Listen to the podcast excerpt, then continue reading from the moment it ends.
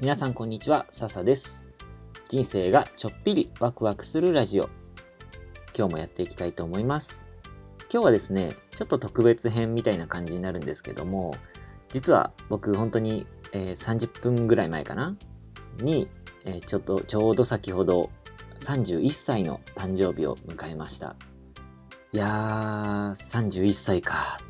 昔、学生の頃にイメージしていたさんじゅういっさい、子供の頃にイメージしていたさんじゅういっさいってもう結構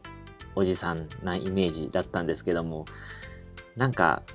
うん、あんまり変わってないなって感じもするし、でもやっぱ鏡見るとひげも生えてきて、シワも出てきて、増えた、老けたなーって感じもするし、で、去年さんじゅっさいになった時に、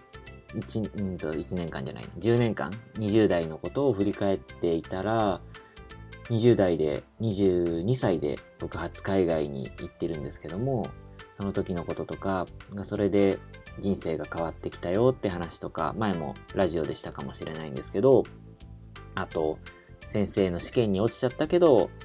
青年海外協力隊でパプアニューギニアに行ってすごくいい経験をしたよとか、今タンザニアで楽しく仕事ができているのも、まあ、にじゅう代のそのいろいろな経験があったからだし、一回挫折もしたけど今、うん、楽しく働けているのはそれもそれがあったからだななんてのも思うし、うーん、なんかいろいろと振り返ってみるといい人生歩んでるなって感じがします。で、えー、ちょうどいちねんまえからさっきまでさんじゅっさい、何があったかというと、えっと、現地のタンザニアの現地の学校で、えっと、団体の、まあ、責任者というか、えっと、唯一の現地の駐在員になって、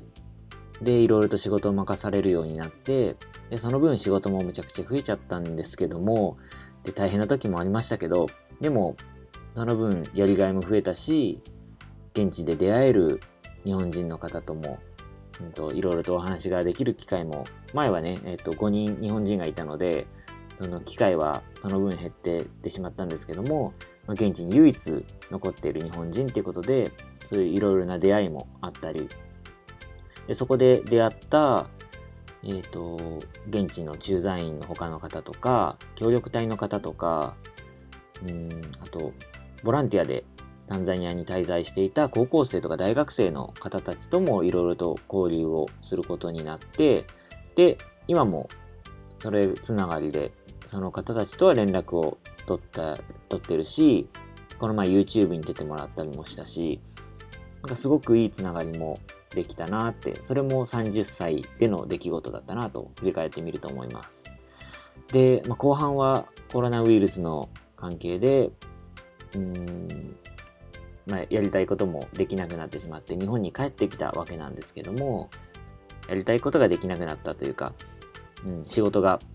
まあ、ストップせざるを得なくなって、で今日本でテレワークって形で働いてるんですけども、その代わりに今こうやってラジオを始めるきっかけになったのも、えっと、YouTube を始めたのも、あと前にプロジェクトで行ったカンガでステイホームっていうステイホームのためのプロジェクトも、それもコロナがあったからできたことであって、うん、日本に帰ってきたからこそできたことだし、で、それをやったのもさんじゅっさいでの出来事だったな。で、振り返ってみると本当いろいろなことがあったなって思います。うん、で今お付き合いをしている彼女、婚約をしている彼女がいるんですけども、その方と初めて喧嘩したのも、大きな喧嘩をしたのもさんじゅっさいになってから、付き合ってよねん経つんですけど、すごい喧嘩をしたのも、うん、さんじゅっさいでの出来事だったなぁなんて。だからいろんないいことも悪いことも含めていろんなことを経験したさんじゅっさいでした。はい。で、さんじゅういっさいになって今年何か目標を立てたいなと思って今ずっと考えていたんですけども、うん、まあ、さんじゅっさいの後半、あのコロナで日本に帰ってくることになって、コロナで僕がかかったわけじゃないですよ。コロナウイルスがあの世界中でこう問題になってきて、で日本に帰ってくるようになってから、自分の情報発信っていうのを結構大事に、えー、過ごしていて、でこのラジオもそうだし YouTube もそうだし、あと今チャリツモさんという会社で、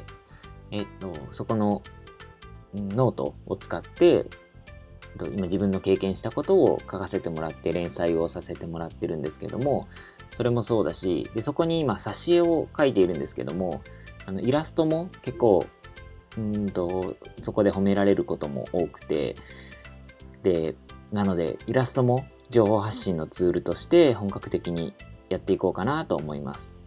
ということで、あの実は誕生日プレゼントっていうつもりはなかったんですけども、iPad Air を実は購入しまして、で今 Apple Pencil っていう iPad 用の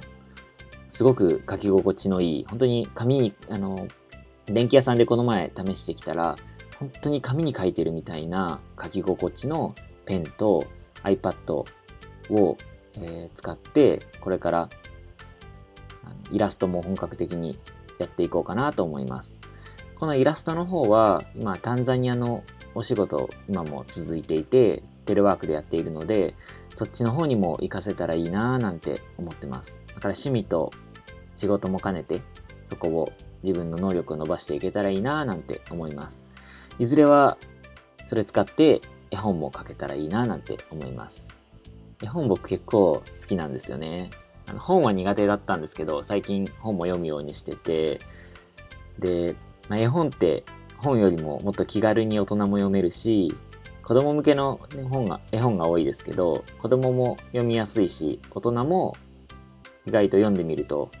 これすごくいい話だなって思うことも多いし、うん、なので絵本を書くことを最終目標にしてイラストも練習していけたらいいななんて思います。なので、うん、まとめると今年のさんじゅういっさいの目標はしっかり情報発信をして読んでもらう、見てもらう、聞いてもらう方を一人でも多く増やすっていうことですね。うん、具体的な数字つけると、うん、できなかった時に悔しいんで嫌なんですけど、うん、できれば、うん、YouTube チャンネル登録者数せんにん、えー、ラジオフォロワー数ひゃくにん、ちょっと緩いかな。うん、まあちょっとそこはいいや、数字は忘れてください。なのでそんなさんじゅういっさいを過ごせたらいいなと思います。あとですね、今年じゅういちがつに籍を入れて結婚をする予定なので、でそこでその後うんと家族だけで、ね、こじんまりした感じにはなるんですけども、小さな結婚パーティーをやろうと思います。ちょっとこれもコロナの関係でどうなるかははっきりとはわからないですけども、でもそんなことを考えているので、家族をそこで、お互いの家族をね、そこで思いっきり楽しませる、うん、今までの、あの僕たちを育ててくれた両親に、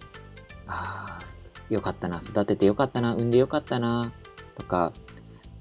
あなんか家族の元を離れちゃうけどこれなら幸せになってくれそうだななんて思いを持ってもらえるように、犯人感想を持ってもらえるように、そんなパーティーにしたいなと思います。そんなところかな。はい、ということで今日も聞いてくださってありがとうございました。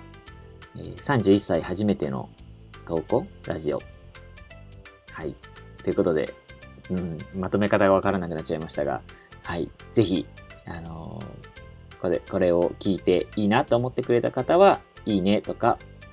えー、高評価よろしくお願いします。チャンネル登録フォローもしていただけると嬉しいです。それじゃあまた次回、またね。